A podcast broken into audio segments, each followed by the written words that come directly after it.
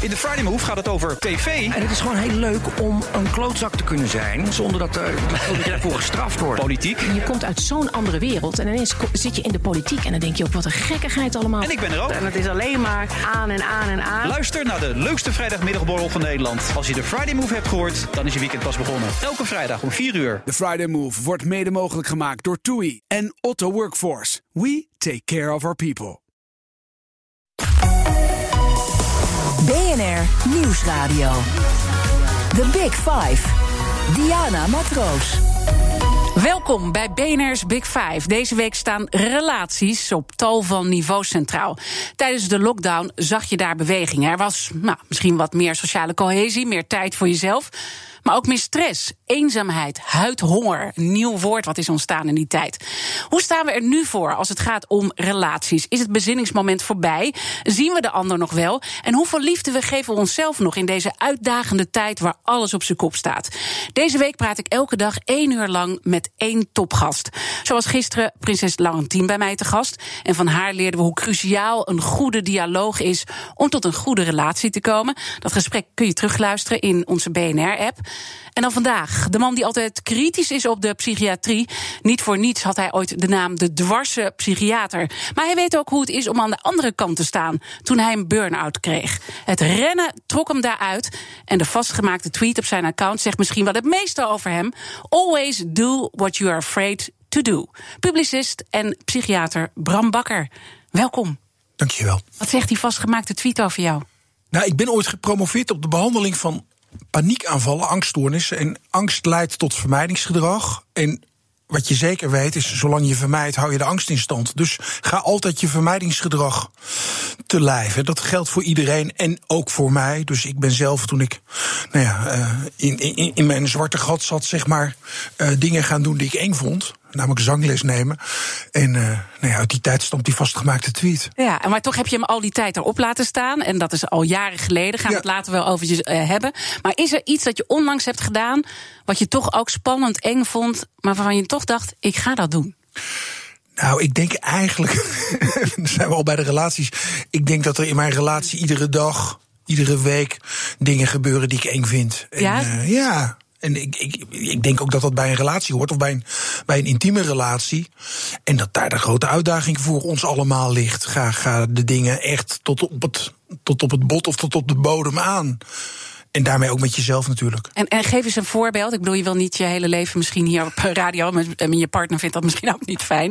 Nee, maar, maar het, het gaat ook eigenlijk niet over specifieke dingen van mij. Maar het gaat over het delen. En mensen vergeten zo dat het echt delen van, van wat je bezighoudt, dat dat het moeilijkst is, maar ook het mooist. Hoe fijn is het om alles te delen met iemand?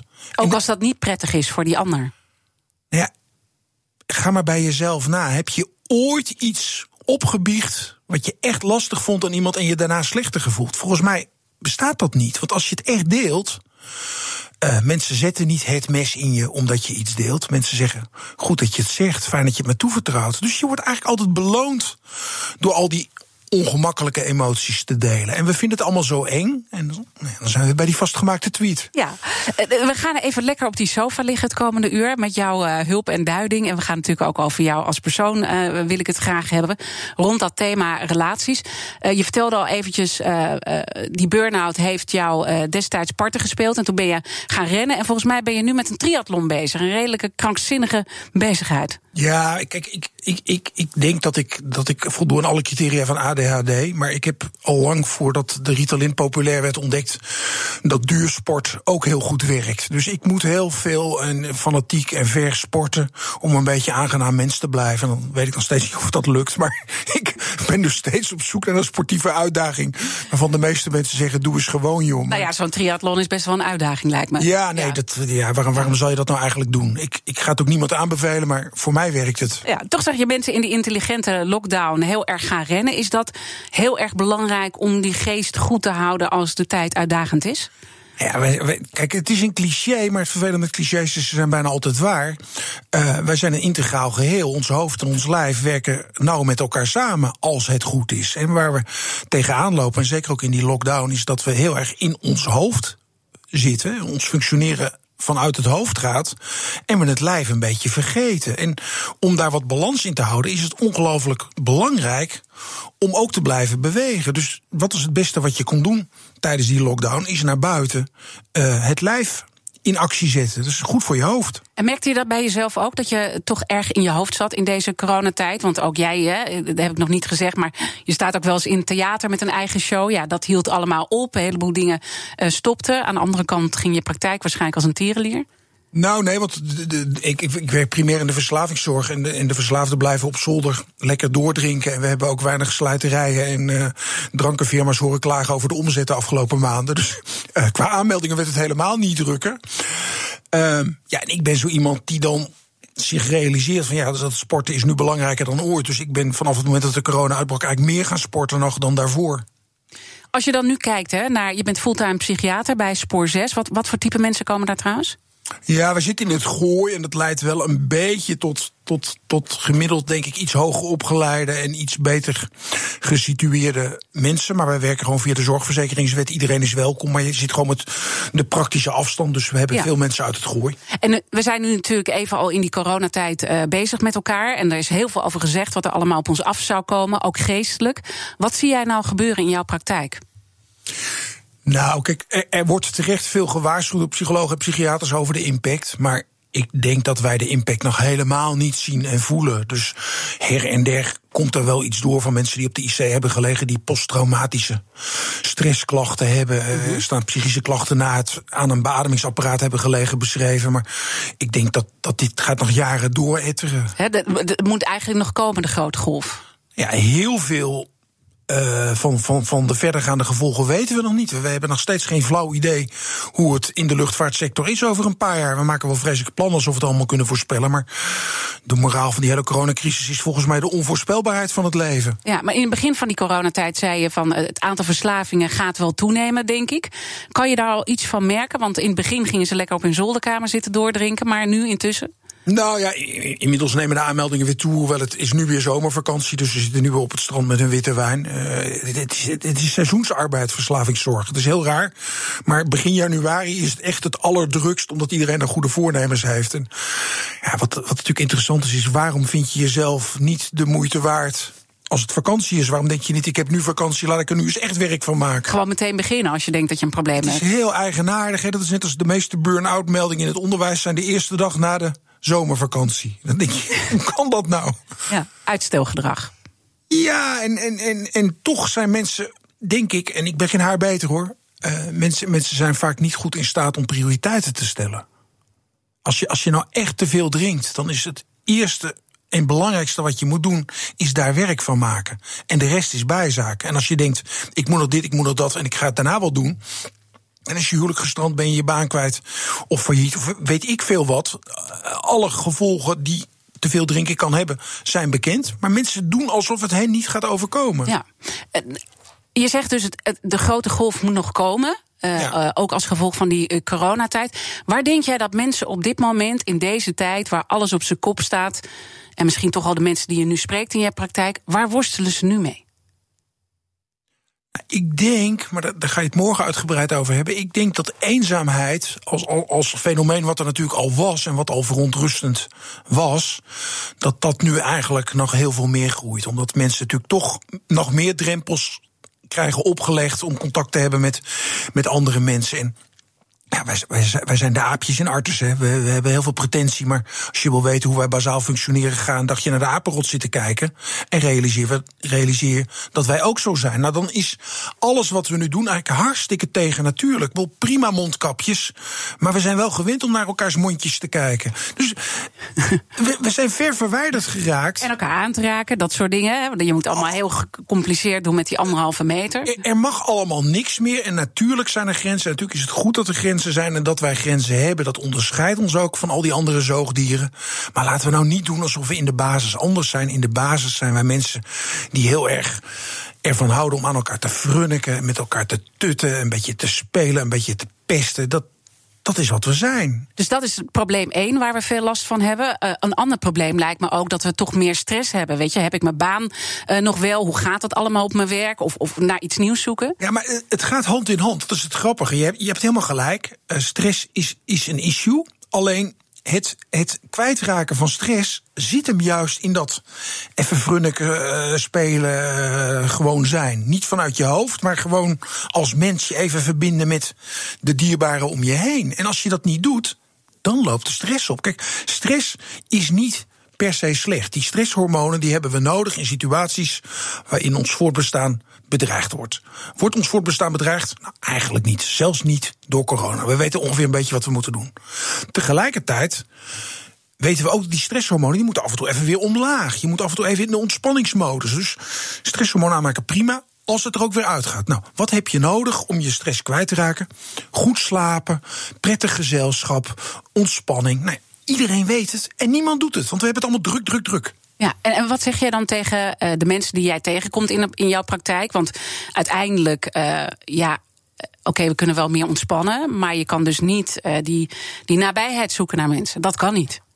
Nou ja, dat kan wel. Alleen je, je, moet, je moet er meer werk van maken. En ik, ik vind eigenlijk, je moet jezelf doorlopend de vraag stellen: wat is nou echt goed voor me? Voor mij, hè, dat verschilt van persoon tot persoon. En geef ik daar voldoende aandacht aan? Want je hebt mensen die zeggen: ja, mijn hobby is koken. En dan vraag ik: wanneer heb je voor het laatst eens uitgebreid staan koken? Ja, dat is al negen maanden geleden. Dat, dat, dat klopt niet, hè? Ja.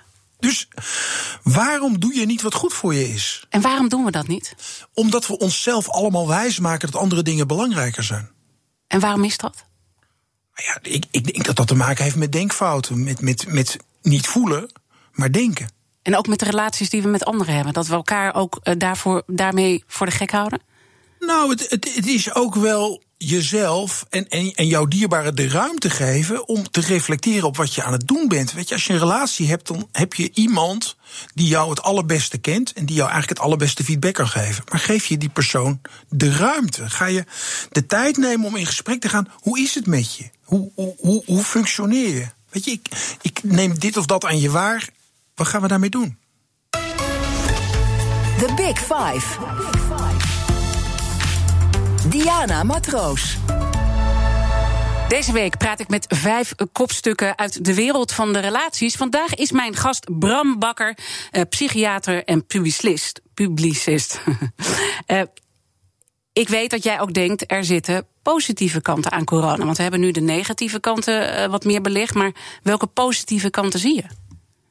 Ja, we worden voor uitdagingen gesteld. Ik, ik, ik hou heel erg van uitdagingen. En ik probeer ook doorlopend maar in mijn werk tegen mijn patiënten te zeggen: zie, zie in de crisis ook de kans. Ja, weer zo'n cliché, maar deze crisis biedt ons een kans. We kunnen nu ook besluiten dat we ons anders tot elkaar gaan verhouden. We kunnen nu ook besluiten dat, dat die waanzinnige ego-cultuur en, en dat, dat, dat, dat, ja, dat materialistische, dat dat wel een tandje minder kan. En dat zagen we ook wel een beetje in die coronatijd. Hè. Er kwam een soort gevoel van een bezinningsmoment. Misschien moeten we dingen anders doen. Misschien moeten we meer naar elkaar omzien. Maar ja, het zijpelt toch wel een beetje weg, heb ik het idee.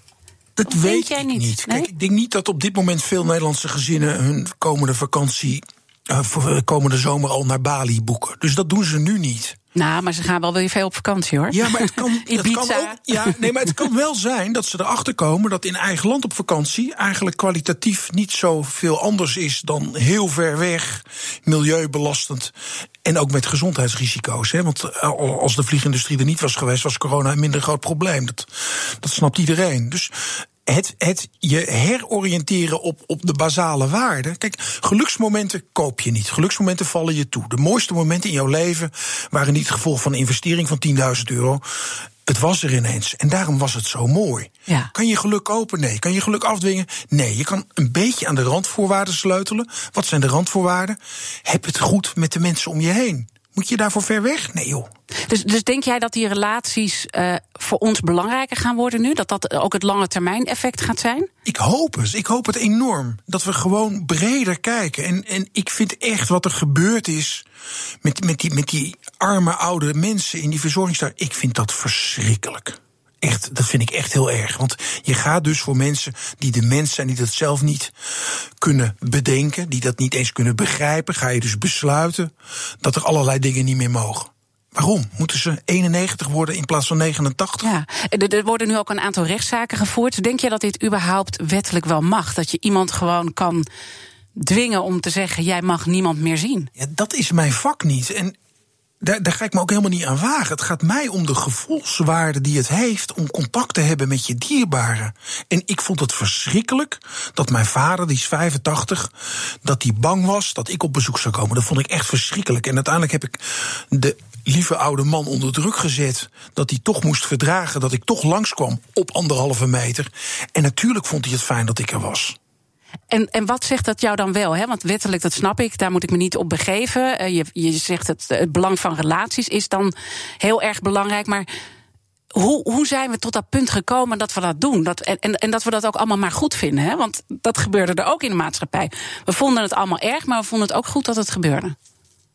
Nou ja, wat je, wat je ziet is uh, in, in deze ego-cultuur uh, heb je hand in hand de autoriteitscultuur. Dus er zijn allemaal mensen die bovenop een apenrotsje staan en zeggen: Ik heb er het meest verstand van, jullie moeten allemaal doen wat ik zeg.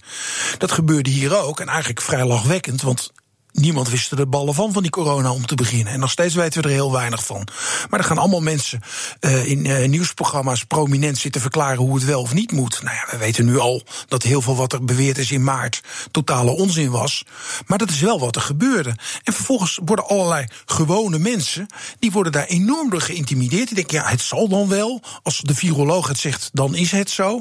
Flauwekul. We moeten ook wel gewoon een beetje durven voelen wat goed voor ons is. Je moet dingen in verhouding zien, want de effecten, toch even met jou dan uh, doornemen op de langere termijn. Wat voor effecten gaat het hebben dat we dus al die tijd uh, ja, eigenlijk. Uh, ja, weggehaald zijn bij onze relaties. Hè. De eenzaamheid, de huidhonger die is opgetreden, de stress ja. uh, van je baan kwijtraken. raken.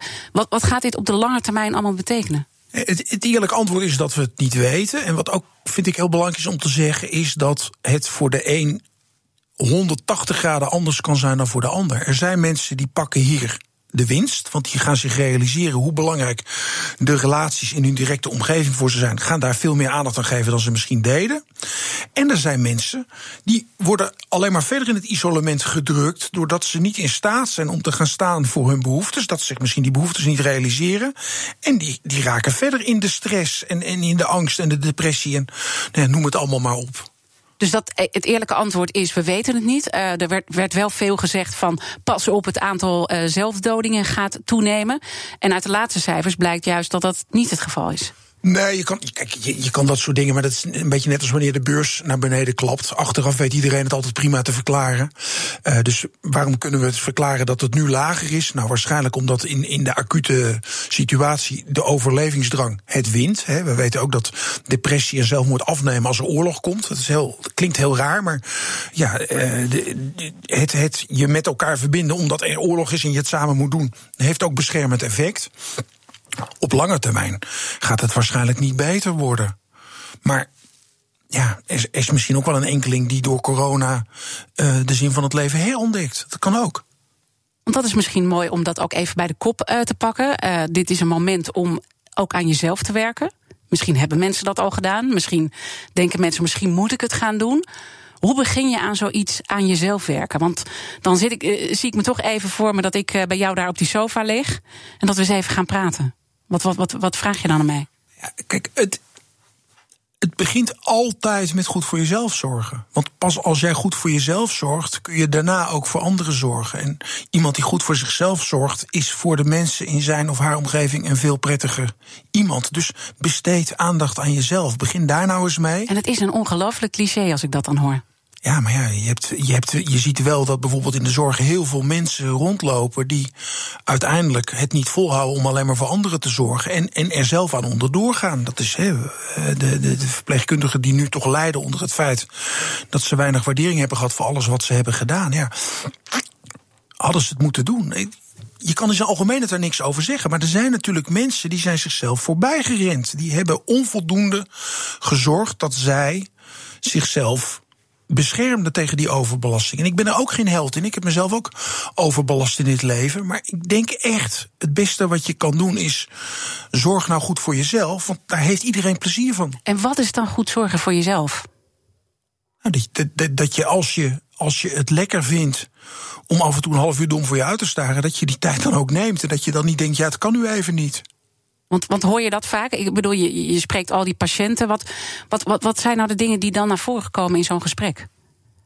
Nou, eigenlijk is, is, is de rode draad in mijn werk altijd dat mensen hun gevoel hebben genegeerd. Eigenlijk weten ze het allemaal prima. Ze weten, daar en daar ging het mis. Ze weten, als ik, als ik niet ander werk kies, dan ga ik me nooit gelukkig voelen. Ze weten, er moet iets gebeuren in mijn relatie.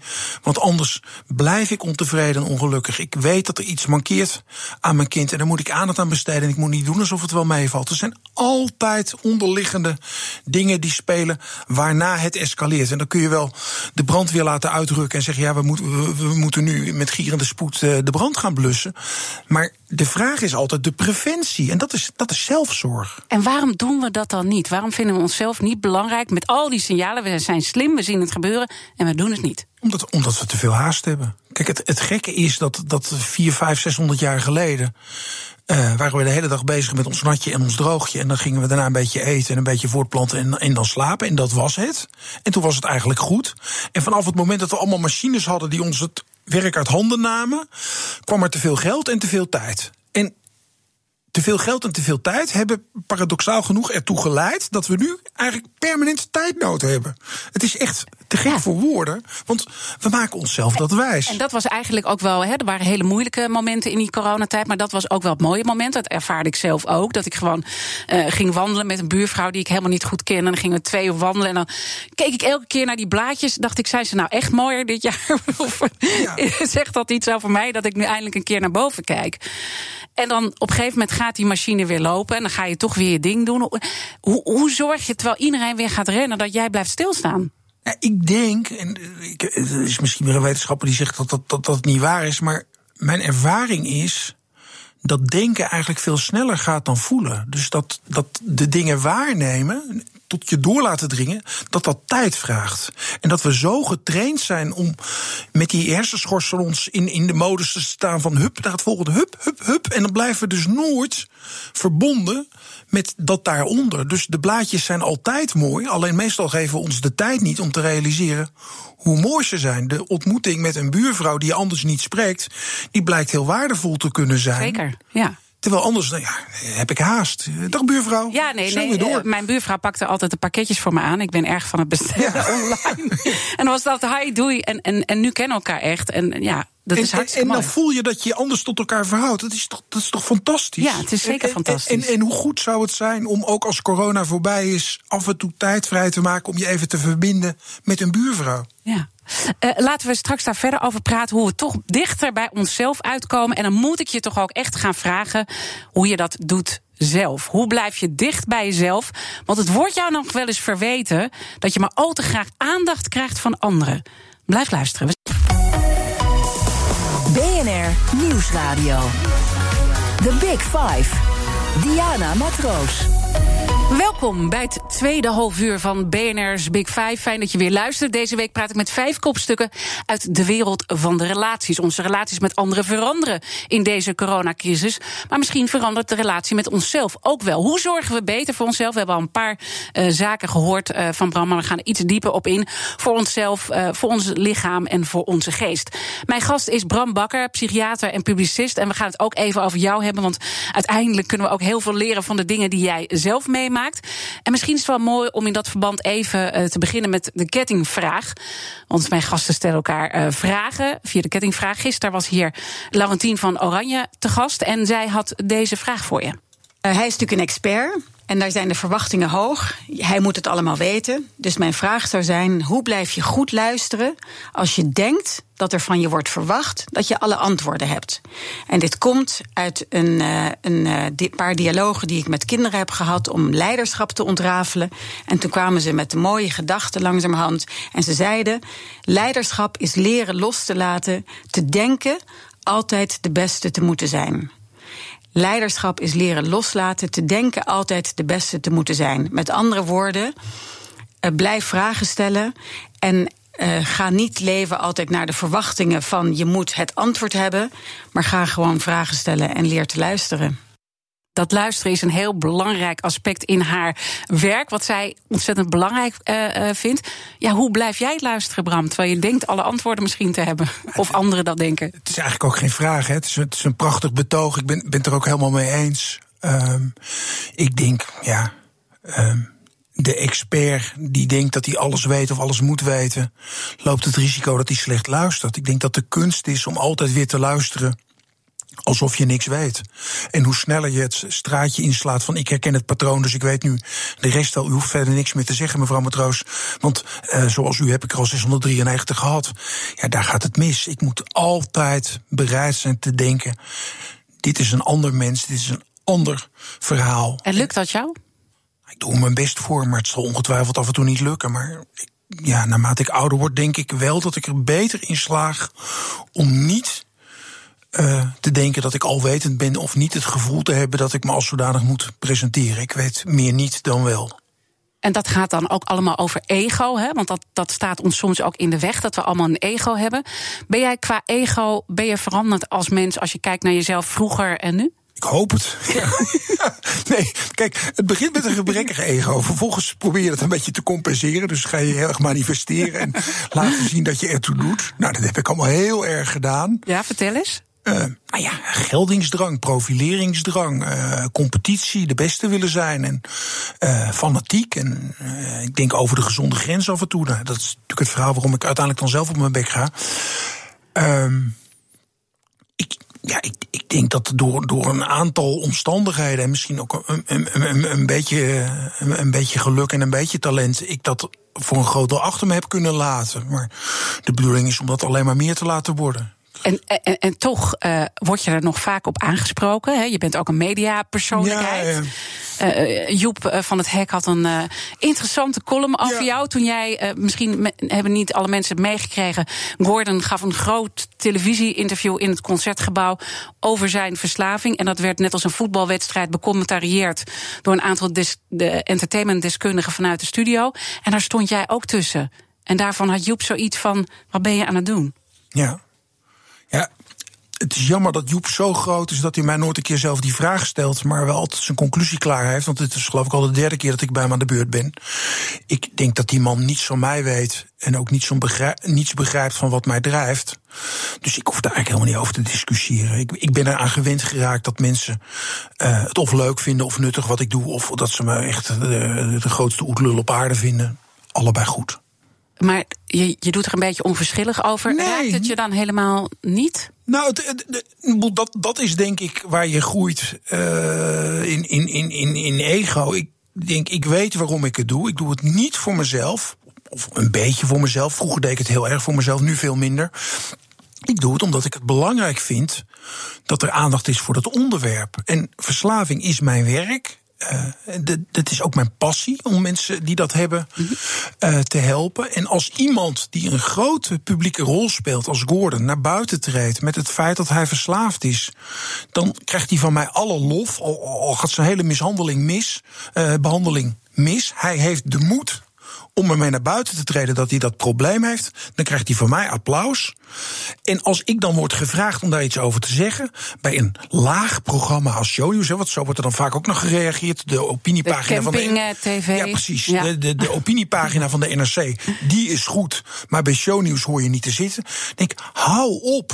De mensen die ik probeer te helpen, die kijken naar shownieuws. Dus laat ik dan proberen iets inhoudelijks te zeggen over verslaving op het moment dat ik daar de kans voor krijg, met dank aan Gordon. Zit ik daar om weer eens even in beeld te komen? Ja, Joep mag het vinden en misschien is het zo of is het een beetje zo, maar dat is voor mijzelf niet het hoofdmotief.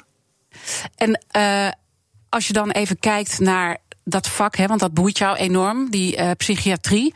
En dan kunnen mensen daar soms wel eens wat van vinden. Dat ze denken, het gaat, uh, gaat over jou. Maar ik hoor jou eigenlijk zeggen... ik vind het belangrijk dat we de psychiatrie zichtbaarder maken. En waarom dat zo belangrijk is. Nou ja, kijk, als als ik nou mee ga doen aan, aan, aan het groot dictaat der Nederlandse taal, of wie is de mol, of Expeditie Robinson, dan kan iedereen zeggen: ja, die, die, die man die vindt zichzelf zo interessant en daarom doet hij dat. Nou ja, en, en, en misschien mag het dan nog steeds, hè? Want dan heb je klaar Waarom zou je dat niet mogen doen? Ja. Nou ja, ik, ik doe dat voor mezelf niet, omdat ik denk dat dan is de link met mijn vak te ver weg. Ik probeer altijd naar eer en geweten de inhoud Hey, wat, waar, heb ik, waar heb ik mijn publieke reputatie aan te danken? Aan het feit dat ik psychiater ben. Dus ik vind dat ik wat ik in het publieke domein doe, dat dat, dat bij de gratie is van het feit dat ik dat vak heb. En als mijn vak er niet meer toe doet, ja, dan heb ik in het publieke domein niets te melden. Dan ben ik gewoon een gemiddelde Nederlander. Wat, wat, wat boeit je aan het vak? Wat zijn jouw drijfveren? Nou ja, waar we het denk voor een deel al over gehad hebben. Ik denk, denk dat, dat, dat het goed voelen en, en het daarnaar kunnen handelen. En Um, nee, dat is de uitdaging voor ons allemaal. En dat de mensen die daarin vastlopen, dat, dat zijn de mensen waar ik mee werk. En ik vind het fijn om ze te helpen om die, om die puzzel te leggen, om, om, om, stappen te maken waardoor ze beter gaan functioneren. Het zijn vaak jonge mensen. Dat, een deel van de geneeskunde gaat heel erg over 75-plussers. Mensen verdienen alle zorg, maar ik vind het ongelooflijk fijn om iets te kunnen betekenen voor iemand die nog een heel leven voor zich heeft. En wat is nu moeilijk in deze tijd voor jonge mensen? Je hebt ook veel hoogopgeleide uh, mensen, mensen die een, een belangrijke functie hebben. Uh, nou, dat zijn ook onze luisteraars bij BNR, denk ik. Wat, wat, wat, wat, valt je op dan? Nou ja, ik, ik, ik mis veel verbinding. En, en er zijn heel veel omstandigheden die verklaren waarom er weinig verbinding is. Maar als je bijvoorbeeld praat over over die mensen in de top van het bedrijfsleven, daar is vaak eenzaamheid omdat er hiërarchische verhoudingen zijn en de gelijkwaardigheid ontbreekt. Dus er zitten te weinig mensen om ze heen met wie ze kunnen delen, want ze voelen zich maar verantwoordelijk. Nou ja, dat leidt natuurlijk tot ongelukken. En wat adviseer je die mensen dan? Zoek. eigenlijk, eigenlijk zeg ik standaard tegen iemand. Formeer een vertrouwensteam. Verzin welke twee of drie mensen jou echt input moeten en mogen geven. En durven geven. Ja, maar anders mag je er niet bij. Dus de mensen die echt als gelijkwaardigen zich tot jou kunnen verhouden. En geef die mensen een plek in jouw leven en geef ze tijd, aandacht en ruimte. Want zij zijn degene die als mens uh, feedback kunnen geven. Kijk, ik heb, ik, heb, ik heb de baas van ING of ABN AMRO... heb ik helemaal niets te melden, want die, die is ongelooflijk goed in zijn werk... want anders zat hij daar niet.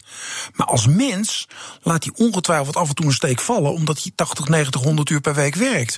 En daar heb ik misschien wel wat input waar hij wat aan heeft. Ja, dus dat is weer die ruimte zoeken voor jezelf. En dus ook vertrouwelingen om je heen creëren. die ook durven dat open gesprek met je aan te gaan. En misschien ook voor de leider Hè? Uh, durf je je kwetsbaar op te stellen? Ja, ik. De, de, we hadden ooit de, de CEO van Axo Nobel, die had een burn-out. Tom Buchner was dat. En die kwam er mij naar buiten. Vond ik heel erg goed. Net als Gordon met zijn verslaving. Heel goed dat die man. En ja, ik vind het jammer. Hij, hij is uit beeld geraakt. En uh, uiteindelijk weten we niet wat nou precies het verhaal was. En ik had gehoopt dat zijn verhaal inspiratie zou betekenen voor al die andere CEO's. Want ik zie ze wel. Alleen dan omdat ze hun neus in het witte poeder duwen. Of omdat ze aan het gokken zijn. Of hey, ander heel onverstandig en, en zelfbeschadigend gedrag vertonen. Omdat ze het contact kwijt zijn met, met de basis. En wat zou je hem dan willen vragen? Stel dat hij nu uh, nou ja, hier in mijn programma zou zitten of je zou hem zelf tegenkomen. Wat is de vraag? Um, wat, wat, wat hij ervan geleerd heeft. Wat, wat, ja, dat. BNR Nieuwsradio. The Big Five. Diana Matroos.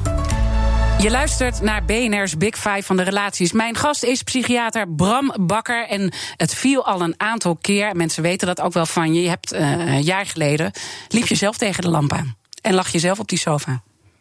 Ja, het is inmiddels al twee jaar geleden. En ja, het is grappig hoe dat dan werkt. Dus dan heet het ineens dat ik zelf een burn-out heb gehad. Dat was het niet. Het was, het was iets aan mijn cerebellum, aan mijn kleine hersenen.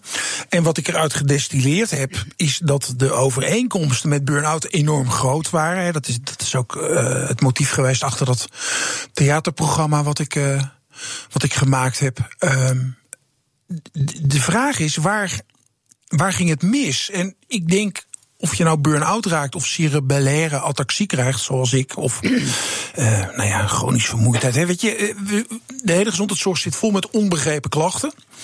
En ik denk dat de grootste gemene delen van al die onbegrepen klachten een disbalans is tussen inspanning en ontspanning. Nou, ik was het uh, cliché van werkt te hard, staat te weinig stil, denkt onvoldoende na, uh, volgt zijn gevoel niet. En ik kreeg ja, een cerebellum wat haperde. Dus al rare evenwichtsklachten. En ik, ik praat alsof ik latter zat was terwijl ik niet gedronken had.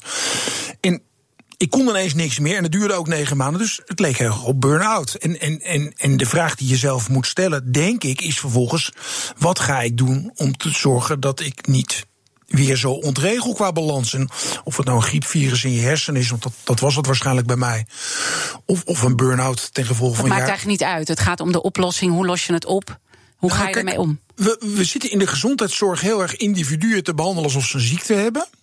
En bij gebroken benen en kanker is dat ook een prima model. Maar als het gaat over ons psychisch functioneren, is het natuurlijk bijna nooit zwart-wit. Het is niet zoals een gebroken been wel of niet gebroken. Het is een beetje te veel of een beetje te weinig van het een of het ander. Dus dit, dit, dit hele vak van mij, dat gaat over grijstinten. En iedereen die zich aanmeldt, is uiteindelijk uit balans. Nou kun je dat omkatten naar een, naar een medische diagnose. En, en dat werkt heel vaak heel erg goed. Maar je kan ook mensen de vraag stellen: hoe ben je uit balans geraakt? Nou, het enige wat mij heeft geholpen in het hier en nu is dat ik geconfronteerd ben met het balansvraagstuk en daar een paar andere antwoorden op ben gaan geven. En sporten heeft jou enorm geholpen en dit is ook wat jou enorm helpt.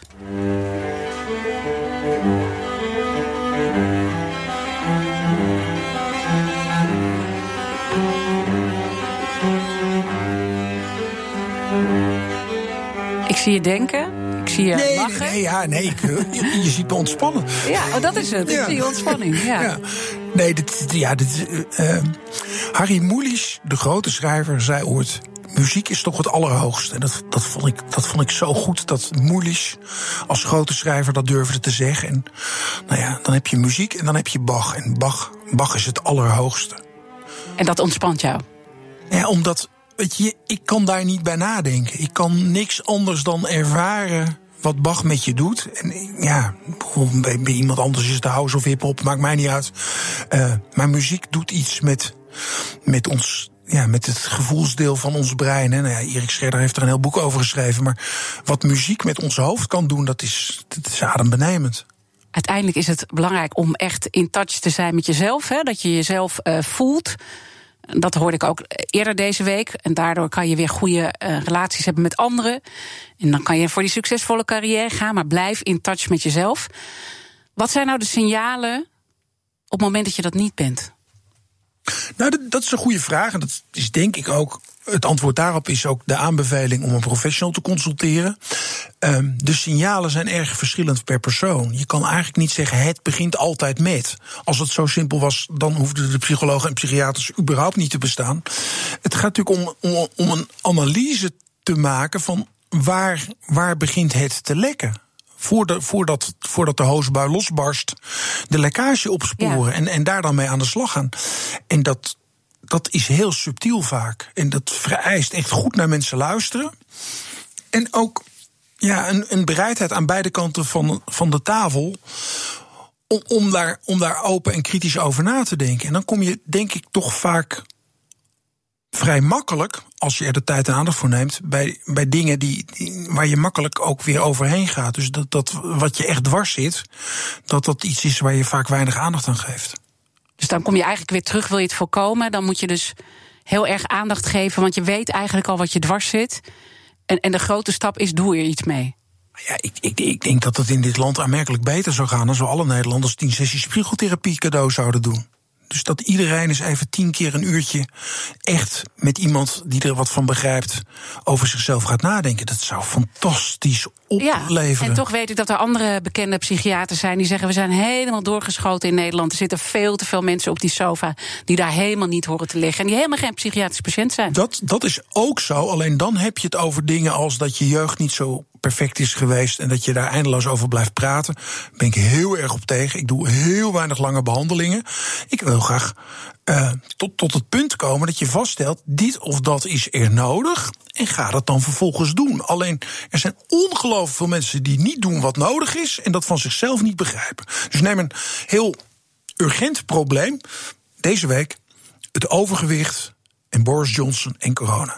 Boris Johnson heeft van corona iets opgestoken. Namelijk, ik woog veel te veel, ik was fysiek niet in vorm en daar ga ik wat aan doen. Ik heb verder niets met die man, maar dat is toch een prachtig voorbeeld van een inzicht waar je wat aan hebt. Nou, hoeveel mensen wegen niet te veel zonder dat ze begrijpen waarom ze te veel wegen? Ga die mensen nou eens helpen? Nou, ze begrijpen het misschien wel. Ik vraag het me af. Maar het is gewoon heel moeilijk. Ja, waarom vraag je het af? Omdat er heel veel mensen zijn die ongemakkelijke emoties wegkouwen, maar zich helemaal niet bewust zijn dat het ongemakkelijke emoties zijn die ze ertoe aanzetten. Er wordt heel veel chocola gegeten zonder dat mensen zich realiseren waarom ze die chocola eten. En, en hoe kom je dan bij die ongemakkelijke emoties? Want dat hoor ik je steeds zeggen. Je moet nou ja, in ieder geval tijd nemen voor jezelf. Dat is heel praktisch op te lossen. Dat kan je wel of niet doen.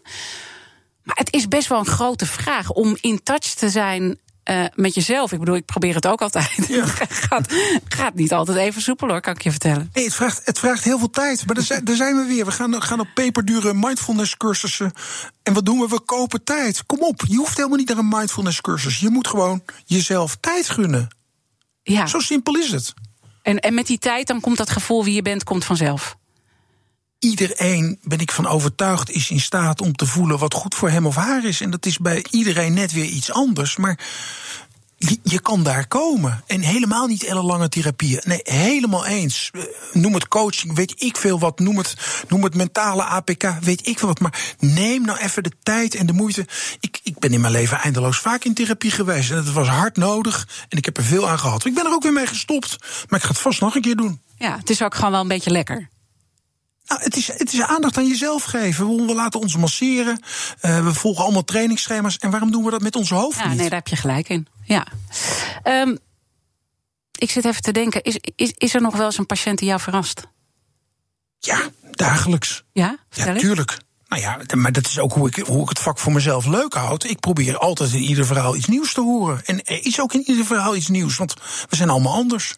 Maar, maar, maar geef eens een voorbeeld waarvan je zoiets hebt van... nou, dit, dit, dit vind ik echt ongelooflijk.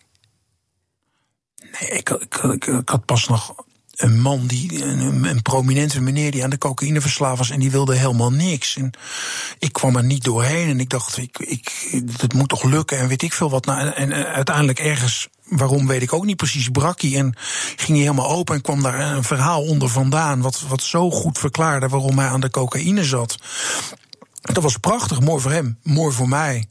En vervolgens laat hij het ineens ook weer helemaal afweten. En eh, ben ik hem kwijt. En denk van, je was net zo lekker bezig en dan hoor ik niks meer van hem. Nou, dan ben ik helemaal flabbergasted. Maar uh, dat houdt mij scherp en fris. Ja, en, maar word je er ook onzeker van? Dat je denkt, heb ik het nou wel goed gedaan? Nou, dat, nee, want kijk, als ik mijn patiënten nodig heb om mezelf iemand te voelen, dan zit ik, dan zit ik met de verkeerde motief in het vak. Daar hebben we het natuurlijk eerder over gehad. Ik moet voor mezelf zorgen.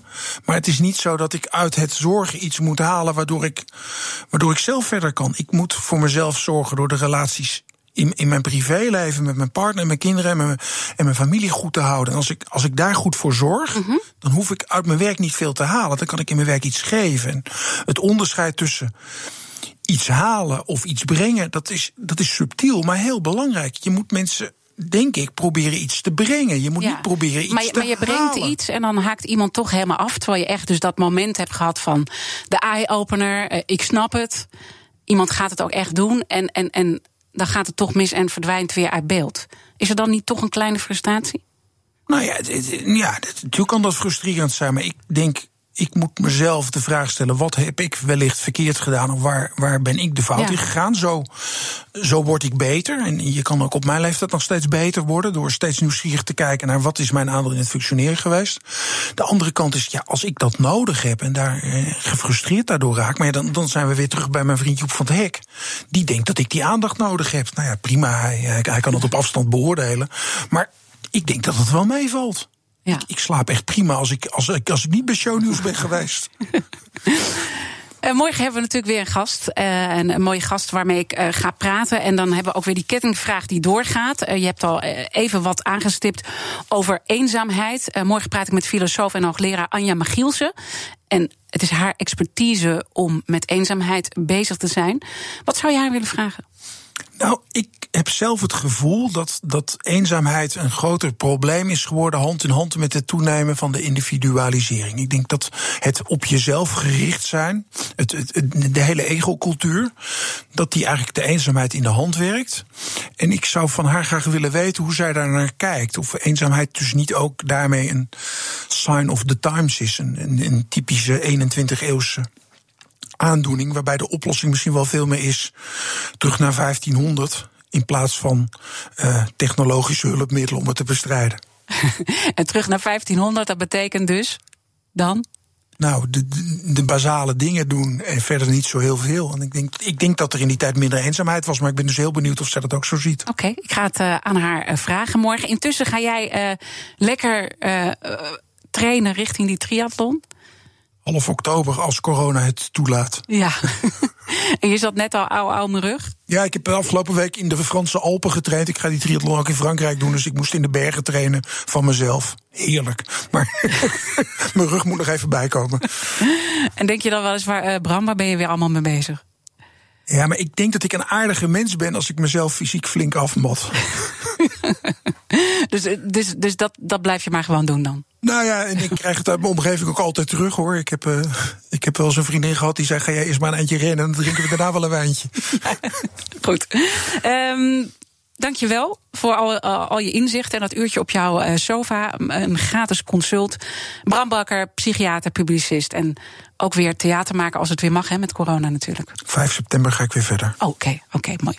Uh, alle afleveringen zijn zoals altijd terug te luisteren van BNR's Big Five in onze BNR-app en op bnr.nl. Maar blijf vooral de hele dag luisteren naar BNR. Straks het programma van Jurgen Rijman, Ask Me Anything. En ik wens iedereen een hele mooie dag. Geen enkele ondernemer wil zich laten tegenhouden door software. U bent ambitieus en wilt groeien. Codeless vernieuwt, bouwt en onderhoudt software die altijd perfect aansluit op uw unieke bedrijfsprocessen. Zodat u de beste software heeft voor uw bedrijf en ambities. Nu, morgen en over 30 jaar. Kijk op slimsoftwarenabouwen.nl